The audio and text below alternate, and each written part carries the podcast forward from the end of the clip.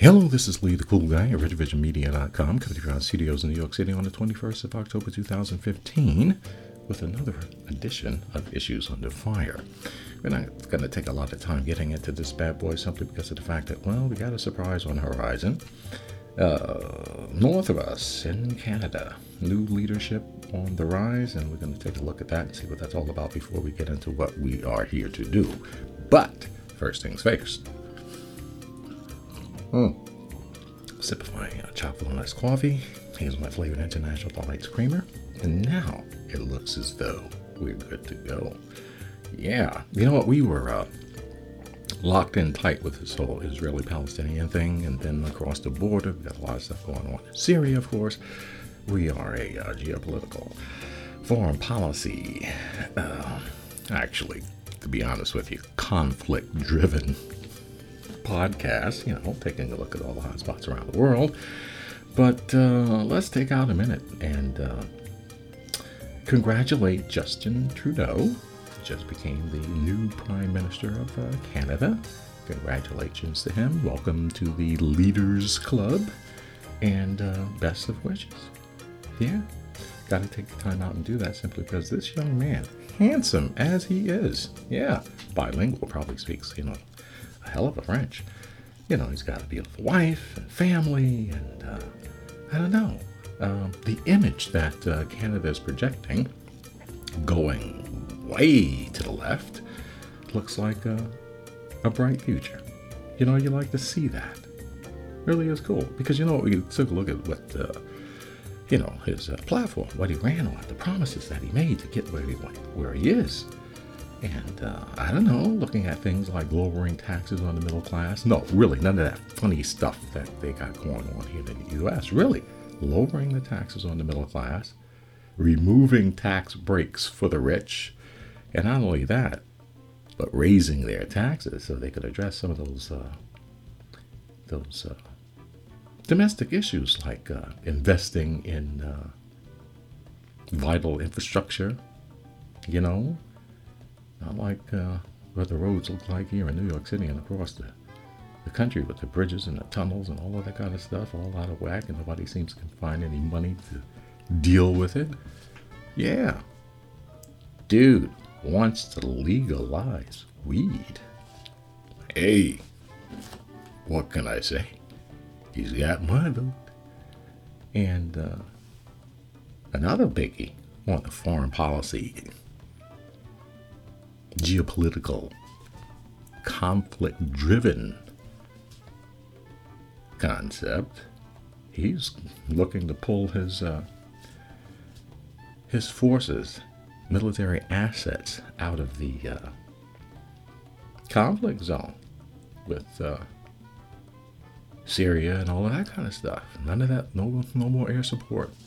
The United States is going to really, really need them, but He's thinking, look, we shouldn't be there. However, however, in the Canadian way, they will be involved, supporting with band aids and bottled water, a little bread, investments in refugee camp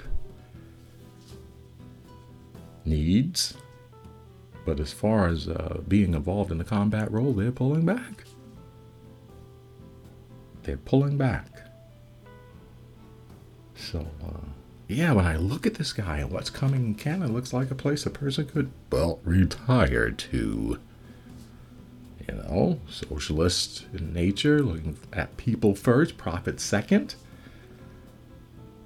You know, and uh, we didn't pay attention to that election at all simply because of the fact that, well, you know, we got used to looking at Stephen Harper for all of this time, conservative, pretty much a uh, butt boy for uh, U.S. foreign policy, kind of like tag along no matter what they do. Maybe he was on board with it. I don't know. Cutting deals. Who knows? But this is something new. This is something different. This is something fresh. This is something that we'd like to see for the future for America.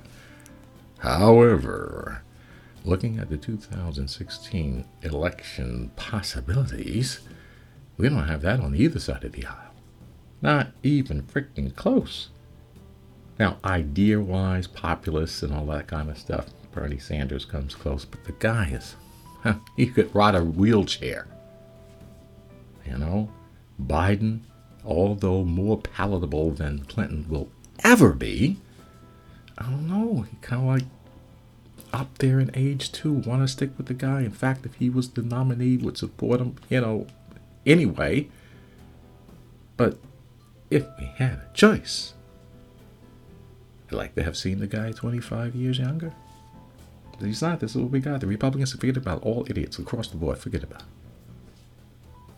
Clinton, forget about it. We're not even going to go there. But I can tell you this if we had a young, energetic, handsome, beautiful family, man or woman, with some fresh ideas and talking about building the middle class and taxing the rich and legalizing weed and taking a non interventionist, militarily anyway, approach to world affairs. I don't know, that sounds like a winning recipe anywhere in the world for crying out loud. Why we can't have that here, I do not know. Didn't spend this much time on this madness, but we're here. What are you going to do? Let's take it across the world again because even though the notes on that is pretty much blank, we got a bunch of Arab states getting together to, uh, I don't know, redesignate the uh, Temple Mount to an all Muslim space. Yeah, they're running it through the UN right now in that uh, cultural body, uh, the Jerusalem Israelis are pissed as hell, as you can imagine, because that whole wailing wall thing. Look, this is all we got. We got this little chunk, and we like to bump our heads against it every once in a while and say a few prayers. You know, this is the only place that God will listen to us. So, uh, yeah. But it's quite frankly, it's an answer to what the Muslim people feel is an encroachment on their space. It's like, look, you can't pray here. You can come, you can look, you can walk around lightly but don't come up with this stuff. If you come up with this stuff where we want to come, we want more, we deserve more, we want more space. Come on, give us, please. The status quo is not there. You're taking everything else, but uh, so why not give this up to? So if they're coming that way, this is how they're matching that. Now, it's so funny because uh, this uh, when we actually call this thing as the flashpoint, the beginning of the beginning uh, well, you know, Benjamin Netanyahu was adamant, adamant about the fact that, well, no, no, no, no, no, no, we're not touching this. We got some hotheads over here, but I can take care of that. I can deal with them. Don't get all out of whack. So they didn't want that to be an issue. He wanted to put that down right away because that's the kind of thing that's the kind of thing that can draw people from around the world into the argument. Then everybody start looking, wait a minute. You know, you got 1.5 billion, I believe it is. I haven't counted them one by one because they're killing each other at such a rate. It's impossible to keep up, but it's a whole bunch of them. And they're looking at that and thinking, wait a minute, we got something in common here. Let's go get them. Globally. Crazy. So uh, they're walking a tight line, the Israelis, in terms of balance what the real what the real problem is. Because if that's not the problem, if he can convince, if Netanyahu can convince the Muslim community globally that this is not uh, some, you know, secret effort on their part to gain a stronger foothold in that space, then maybe things can slow down. But on the other hand, see, the other argument is that, nah, that's not the whole problem. The whole problem is the settlements and a lack of opportunity and the fact that there is a peace, place, a peace process in place. The future looks dim, bleak, horrible for the young, and they're acting out. Wait a minute. So, whether it's the crazies on the right, right, right, right, in Israel who won't allow Benjamin Netanyahu the rope, the lead, the room, the space, then uh, we're caught between a rock and a hard way on both fronts, both the Temple Mount, or the mosque, Al-Aqsa Mosque, or whether it's the issue with regards to the ex- continuous settlement building the move forward, keeping the squeeze on, you see. Because Benjamin Netanyahu, I don't know. His government, see a lot. What see for those of you who don't pay attention to this, you have to understand how the Israeli government is structured. It's structured very precariously. All he's got to do is one little tiny sliver of his coalition pulls falls away, and the government collapses, and we're back into elections all over again. So the guy, I don't know whether he's an honest man or a weak man. That's the question to be answered.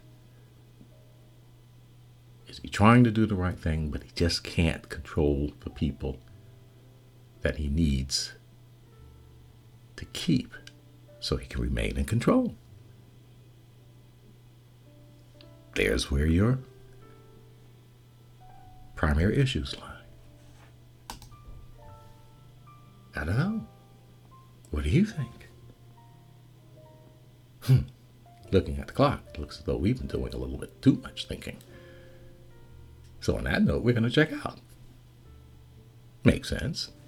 This is Lee, the cool guy at RetrovisionMedia.com, coming on CDOs in New York City on the 21st of October 2015. We'll see you tomorrow. Just like that.